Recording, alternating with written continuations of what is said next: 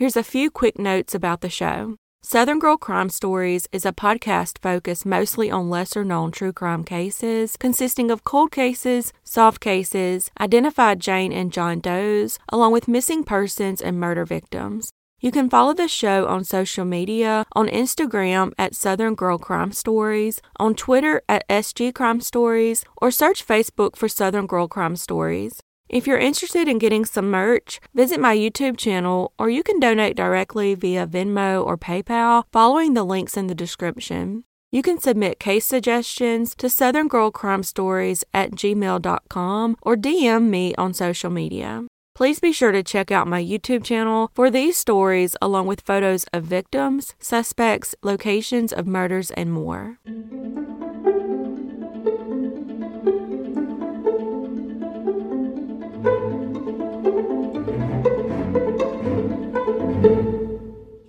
Timothy Patrick McNamara was born on December 10, 1948, and would later have a son and daughter named Jennifer Ralston Clark and Caleb McNamara. In 2012, Mac, as he was known by, was a hardworking farm operator now in his 60s. He would strike up a relationship with 40 year old Tracy Nessel. Mac loved his family, raised his children, and built a legacy on his 84 acre apple orchard. He was also going through his third divorce in July 2012 when he met Nessel, who was living in North Carolina but was visiting her grandparents in Soap Lake, Washington. But here's the crazy part Nessel was actually the biological daughter of Mac's brother, making her his niece, although her father was never in her life. The couple would keep this fact a secret from the people that didn't know. Nessel said she didn't care that Mac was her biological uncle and didn't know the McNamaras very well, but said that she and Mac's souls were connected. Nessel said that as a child, she was never accepted by the McNamaras because she was an illegitimate child who was rejected by her father. Just months into the relationship, Mac began deeding Nessel over a million dollars worth of property, paid off all of her debts on her former home in Hope Mills, North Carolina, named her on his life insurance policy, and made her the sole beneficiary in his will. A year later, believing family and friends would never accept their romantic relationship, Nessel and Mac left Washington state in early 2013 and moved to Belize to begin a new life together. Mac leased out his Soap Lake farm, and with a $240,000 insurance payout he received from a failed crop, he bought a new farm in Belize. The couple then began building a bed and breakfast on the property located in Boston Village off the old Northern Highway and then got married. Nessel said Mac insisted on the marriage and wanted her to have his last name. By 2014, a year or so into their marriage, the couple's relationship had soured, and Mac discovered that Nessel had had an affair. According to the family, Mac had begun to distrust his wife. He expressed concern over his safety Nessel's faithfulness and his decision to pass his entire estate to her. In October 2014, Nessel purchased a 9mm pistol in North Carolina and had it shipped to Belize and licensed the firearm on December 2nd of that year.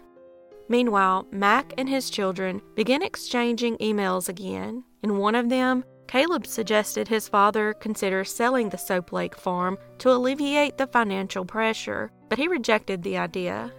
In fact, Mac had quitclaimed the property to Nessel in December 2012, shortly after their romance began. On Christmas Day 2014, just days before his life insurance was set to expire, 66 year old Mac was found on their home's porch by Nessel, dead of a gunshot wound to the back of the head. Nessel claims that when she found him, he was on his side, so she laid down next to him and began spooning him with a blanket over both of them to keep him warm.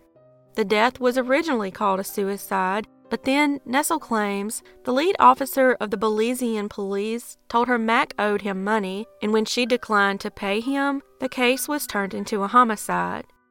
Some reports state that Nessel claimed Mac walked outside with the gun, as he usually did in case he encountered an animal, and she soon heard a gunshot. Other reports state that she told police that she and her husband had a misunderstanding over money, and when she left him outside, he took his own life. But the locals and investigators disagreed. Orlando Vera, a forensics analyst at the National Forensic Service, found that the absence of scratches and damage to both the front and rear sights of the weapon indicates that the firearm did not fall from a height but was rather placed where it was found. Vera also found that blood on the front, back, and top of the right sleeve of the blouse that Nessel was wearing indicated that the blouse was close at the time he was shot. Pictures taken and analyzed by Robert Henry, crime scene specialist, on the night of Mac's death revealed that no blood was seen on the hands of the victim, indicating that his hands were never holding the firearm. Blood on the back of his shirt and the gun indicated a blowback effect. Henry concluded that Mac was not the one who fired the shot from the 9mm that Nessel purchased a few weeks earlier. He said that Mac was in a standing position at the time of the shooting and that the gun may have been placed in the area it was found at the time the scene was being processed. John Rudon, forensic analyst attached to the firearm unit, documented a post mortem examination on Mac.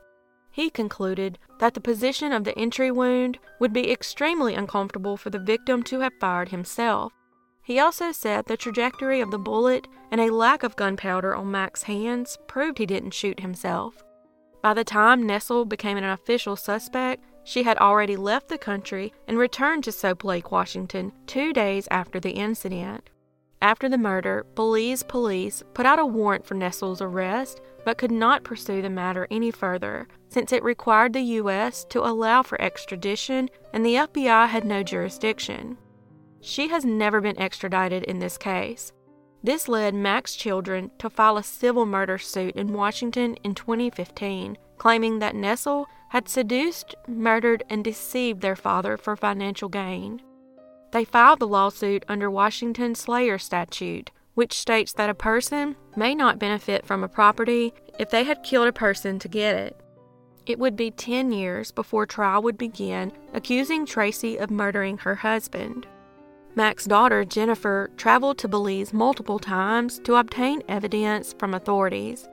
The trial began on March 7, 2022, and the jury announced its verdict in favor of criminal murder by the defendant Tracy Nessel, but she would remain a free woman. Although the couple got married in Belize, the marriage was later voided when the government learned of the couple's biological relationship. In the end, she was found civilly liable for his death, and the jury awarded Mac's adult children $3.3 million in damages to be paid by Nessel on the conclusion that she had willfully committed battery against their father and caused his death. So, while Nessel remains a free woman, she must pay the family every dollar they say she had taken from their father.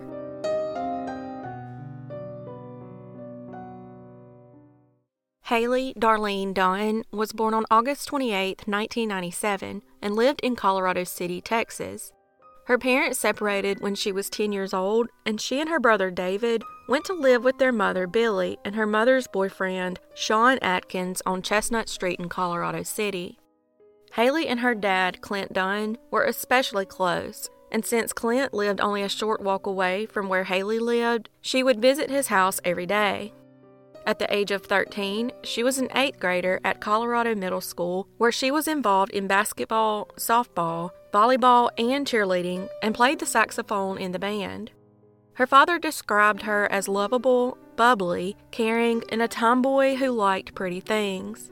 On December 26, 2010, Hailey's brother spent the night with a friend, and Hailey stayed home playing video games until midnight. Early the next morning, Atkins and Billy left for work, leaving Hailey asleep in her bed. Atkins would arrive at his job at around 6 a.m. He would then get into an argument with his boss and then quit his job soon after. Atkins would pick Billy up from work that evening, and when they arrived back at the house, Hailey was not home. Atkins told her that his boss had fired him that morning. He said that when he arrived home at 3 p.m., he spoke with Hailey, who said she was heading to her father's house, and then to her friend Mary Beth's home for a sleepover and would be back the next day. Billy took Adkins at his word and carried on with her evening as normal. By the next afternoon, when Hailey had not returned, her mother called Mary Beth's home. To Billy's surprise, they had no knowledge of Hailey having any plans to stay the previous night. She also found out that Hailey had never visited her father either. Billy found Hailey's toothbrush and clothes still in the home, items you would have most likely taken with you for a sleepover. Billy then reported her daughter missing. Hailey's father, Clint, became relentless in trying to find his daughter, but as the search for Hailey progressed, the reporters and locals noticed that Billy wasn't participating. Shockingly, just four days after Hailey was reported missing, Atkins and Billy threw a New Year's Eve party. However, Billy would say that she didn't realize it was New Year's Eve and that the family had just come over to support her. It soon became apparent that Hailey and her brother's home lives were way more difficult behind closed doors than anyone realized. Billy and Atkins had a toxic relationship. Hailey's grandmother told the media that Hailey was terrified of Atkins. She said he was creepy and would stand in the doorway of her room at night and watch her. An affidavit would say that Atkins had previously threatened Billy and Hailey's life in February of 2010. It also came to light that Atkins had not been fired from his job after all. According to his boss, he arrived at work at 6 a.m. on December 27th, purchased a Dr. Pepper, handed in his overalls, and quit within 10 minutes of arriving. He claimed that after leaving work, he went straight to his mother's house in Big Spring and applied for unemployment benefits on her computer. He claimed to have driven home at 2:40 p.m., but his cell phone data revealed otherwise. Cell phone pings placed him in Colorado City between 6:35 and 6:56 a.m. and in Big Spring from 9:38 a.m. to 2:40 p.m., 30 miles from home. Her father, Clint, would join forces with a private investigator in August 2018. In a 2011 television interview, Atkins denied involvement in Hailey's disappearance and described the day she went missing. He said he drove to work, quit his job, turned in his belongings, and didn't speak to anyone at work. He said he drove to his mother's house where he researched online to see if he could qualify for unemployment and then went home that afternoon at about 3 p.m. He claimed that when he arrived home, Hailey was watching TV in the living room, and so he went to the bedroom he shared with Billy. He said that she came in there, told him she was going to her father's house, and then would be staying the night with a friend, and then she left. He said about an hour later, Billy's son David and a friend came home, went to David's room, and played video games. He then went to pick up Billy from work at the Snyder Hospital at 6 p.m., and the couple returned home and then went to bed shortly after that. He begged Hailey to come home during the televised interview and said he had nothing to do with her disappearance and loved her. Both Billy and Atkins would later fail a lie detector test regarding Hailey's whereabouts. Authorities and community members searched landfills, fields, and wooded areas, but they were never able to find any signs of Hailey. Over two years later, on March 16, 2013, Hailey's body was found by someone rock hunting on property owned by the Atkins family in Scurry County near Lake J.B. Thomas, about 30 miles from their home. It would be nearly six weeks before the remains were officially identified as belonging to Hailey, and it would be almost four years before she could finally be laid to rest after being released to her mother. Seven years later, in 2020, Hailey's biological father had undergone so much stress regarding his daughter's murder that he began to have heart attacks. He was also stalked and harassed by a man, was threatened numerous times, and was unfairly treated by people, including local law enforcement in Big Springs, Texas, who allegedly tried to cover up and protect Atkins. At some point, the FBI took over the case from the local police. The home she disappeared from was demolished for unknown reasons, and the couple moved to Austin, Texas, but have since broken up. Then, in 2021, nearly 11 years after her murder, Atkins was finally arrested by Texas Rangers and indicted on murder and tampering with evidence by intentionally and knowingly concealing a human corpse. The indictments came down on December 30th, 2021, and show he is accused of striking Hailey in the head with an unknown object, causing her death on December 26, 2010, the day before she had supposedly left the home. While it was reported that a DNA sample led to the arrest, authorities have remained tight lipped about any other details in the case. Witness accounts would say that Adkins was fascinated by horror slasher films, and it is reported that he is a collector of movie memorabilia connected to the Halloween movie series. During the investigation, authorities confiscated 278 pages of material printed off a computer about several lurid topics the couple described as a hobby. Officers found the materials in a box in the bedroom shared by Billy and Adkins, which was printed at their jobs. The material included 23 pages related to serial killer Edmund Kemp. 18 pages were related to George Emil Banks, who killed five of his own children and went on a broader killing spree. Another 13 pages were printed about Robert Leroy Anderson, a serial killer and sadist. 37 pages were related to Robert Pickton, a Canadian pig farmer, about mass murder and as many as 23 missing Vancouver women. Other material in the box included a photo of a pentagram and information about vampires and the occult. Fifteen pages were related to Alton Coleman and Deborah Brown, a pair of killers in which Brown was painted as a good girl gone bad and incorporated crude topics. Another 19 pages printed on the same day were related to the princes in the tower, the Henry VIII murders, and the murder of family members who were prepubertal and premeditated suffocation in bed. Other material included multiple pages associated with the rap group Insane Clown Posse. Allegedly, they also found in their possession were homemade explicit videos. Additionally, authorities discovered over 100,000 inappropriate pictures of minors and animals on a memory stick in Billy's home and a computer in Atkins' mother's house. It appeared clear to authorities that Atkins and Billy were fixated on slasher movies and obsessed with serial killers. One of Hailey's uncles told police that after she disappeared, he asked Atkins how anyone could hurt a teenager, to which Atkins responded, It's like killing a deer. Before Billy and Atkins split, Hailey's brother David was removed from the home by Child Protective Services.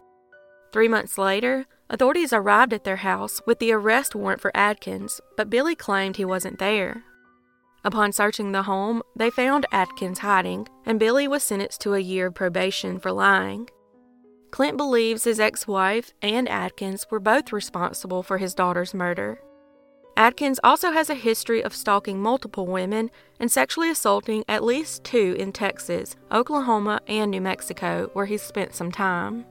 Since they were separated when Atkins was arrested, Billy said she didn't find out about the arrest from law enforcement, but instead from the internet and was happy about the outcome. She said, I'm not really shocked at the news that it was Sean. Of course, you would have hoped it wasn't him because I stayed with him after she left after Hailey went missing. But I'm not surprised, and I thank God that person has been apprehended and will pay for what he did here on Earth. Billy admitted they both failed lie detector tests, but said any allegations that she knew what happened to her daughter were absolutely false.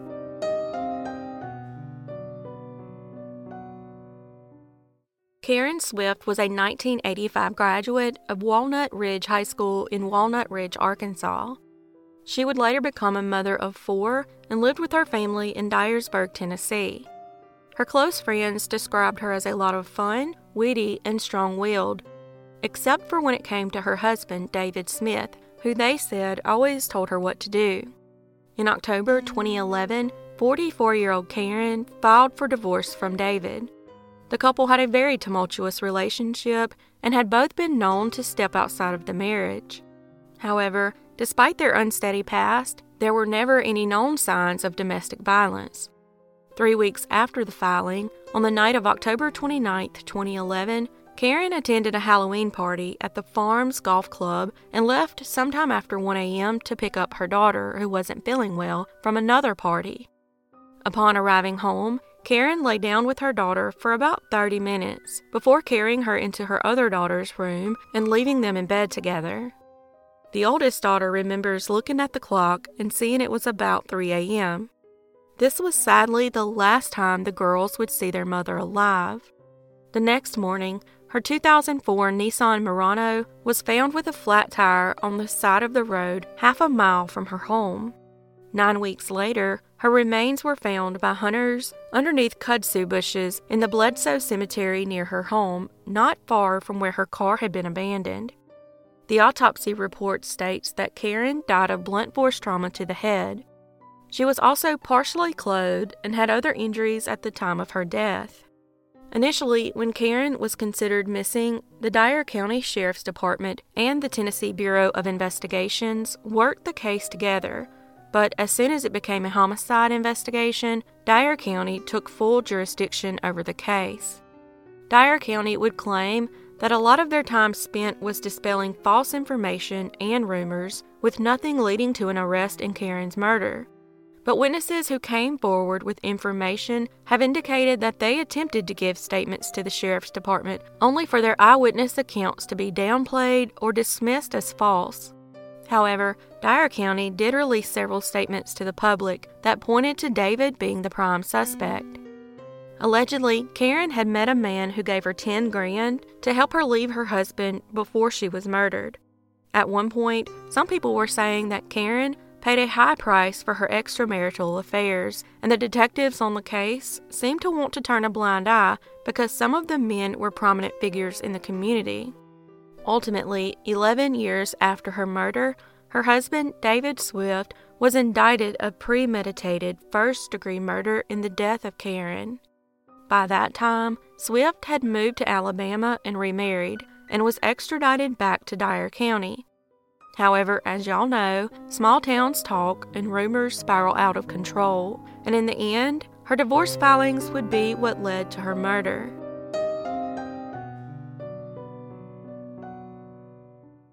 Dr. Le Bich-Thuy was born in France and worked at the Hospital of Lyons before receiving a job at the National Institutes of Health in Maryland. After relocating to the States, she would change jobs and began working at the Children's Hospital in Washington, D.C. At the age of 42, Dr. T was a molecular research biologist living alone in a one story home in the 1600 block of Martha Terrace in Rockville, Maryland. One of her projects at the medical center involved pediatric pulmonary medicine. Le was well liked and described as a wonderful, enthusiastic person. She was also a cello player who performed with the Montgomery College Symphony Orchestra. She was always deeply immersed in her work and was said to never take time off. In early October 1994, Le exited the Twinbrook metro station and started her walk home. She sadly never made it because someone dragged her into a yard near her home and brutally attacked her. She was beaten and strangled to death. She had also been indecently assaulted and was not discovered for a few days because her body naturally sunk into some English ivy, making it very hard to see her. A leather satchel was found next to her body, ruling out robbery as a possible motive. DNA recovered from the crime scene would later lead detectives to her killer. In 2017, that DNA was sent in for DNA phenotyping, and it was determined that the suspect was white, likely with blue eyes and no freckles, and had a distinctive shape to his head. In 2018, images were released of how the man would have roughly appeared at ages 25 and 45. That DNA also linked to another case dating back to 1989, five years before Le was killed, and involved a woman who was indecently assaulted after she too exited the Twinbrook station and headed home. On June 25, 1989, at about 10:15 p.m., a 52-year-old woman was walking on Lewis Avenue when a man approached her from behind, dragged her into a yard, and assaulted her. Five years later, on September 19, 1994, at about 10:20 p.m., a 25-year-old woman was walking on Twinbrook Parkway when a man approached her from behind, armed with a knife. He dragged her to the side of her residence and tried to assault her. She resisted, fled, and contacted the police. Investigators didn't have any DNA from this crime, but it still had the common denominator a victim who had just left the station walking an attack near her home. Parabon Nanolabs cross referenced the DNA with DNA samples housed on the genealogy website GEDmatch. Finally, in 2019, using genetic genealogy research, her killer was identified as Kenneth Earl Day. but Day died in 2017 at the age of 52 in Upshur County, West Virginia. Multiple mugshots were released of Day, showing he had a criminal history, but the nature of those crimes is unknown. He moved from Montgomery County around 1997, according to police, and worked as a carpenter in various areas of Maryland and West Virginia. Officials say Day could be a suspect in other unsolved cases in Montgomery County and believe he has likely attacked more women. Here are the prior known addresses for Kenneth Earl Day in Maryland, Virginia, and West Virginia with approximate dates.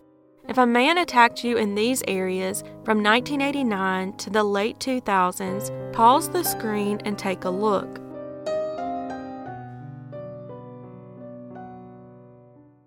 On August 11, 1994, 59 year old Francisco Santoni arrived at the home he shared with his girlfriend, 28 year old Concepcion Villa, who went by Connie, and their three year old son, Dante Santoni. The home was located on Garden Gateway in El Paso, Texas. As Francisco entered the home, he was surprised to find an intruder in the hallway. The intruder immediately stabbed him and then fled the scene, taking with him some clothes, jewelry, and the family's 1994 Dodge Colt, which he had found in the garage. Francisco made his way to the bedroom where he would find Connie's body. The intruder had broken into their home sometime after midnight and had stabbed Connie and their son Dante. Sadly, all three victims would succumb to their injuries. Shortly after the killings, the family's car was found in El Paso, more than a dozen miles away from home. Investigators recovered evidence from the crime scene, but with limited technology, they couldn't develop any workable leads.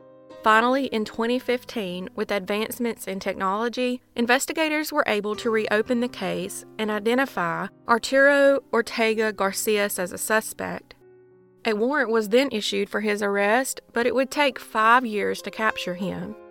In 2020, over 26 years after the triple homicide, U.S. Marshals and the solitary Star Outlaw team located and arrested 69 year old Garcia in Mexico City. He was then extradited to the U.S. for arraignment and given a $5 million bond. Investigators have not disclosed the advancements that led to the suspect's identification, which I assume was genetic genealogy. They also haven't given a possible motive for the killings and what ties, if any, Garcia had to the family.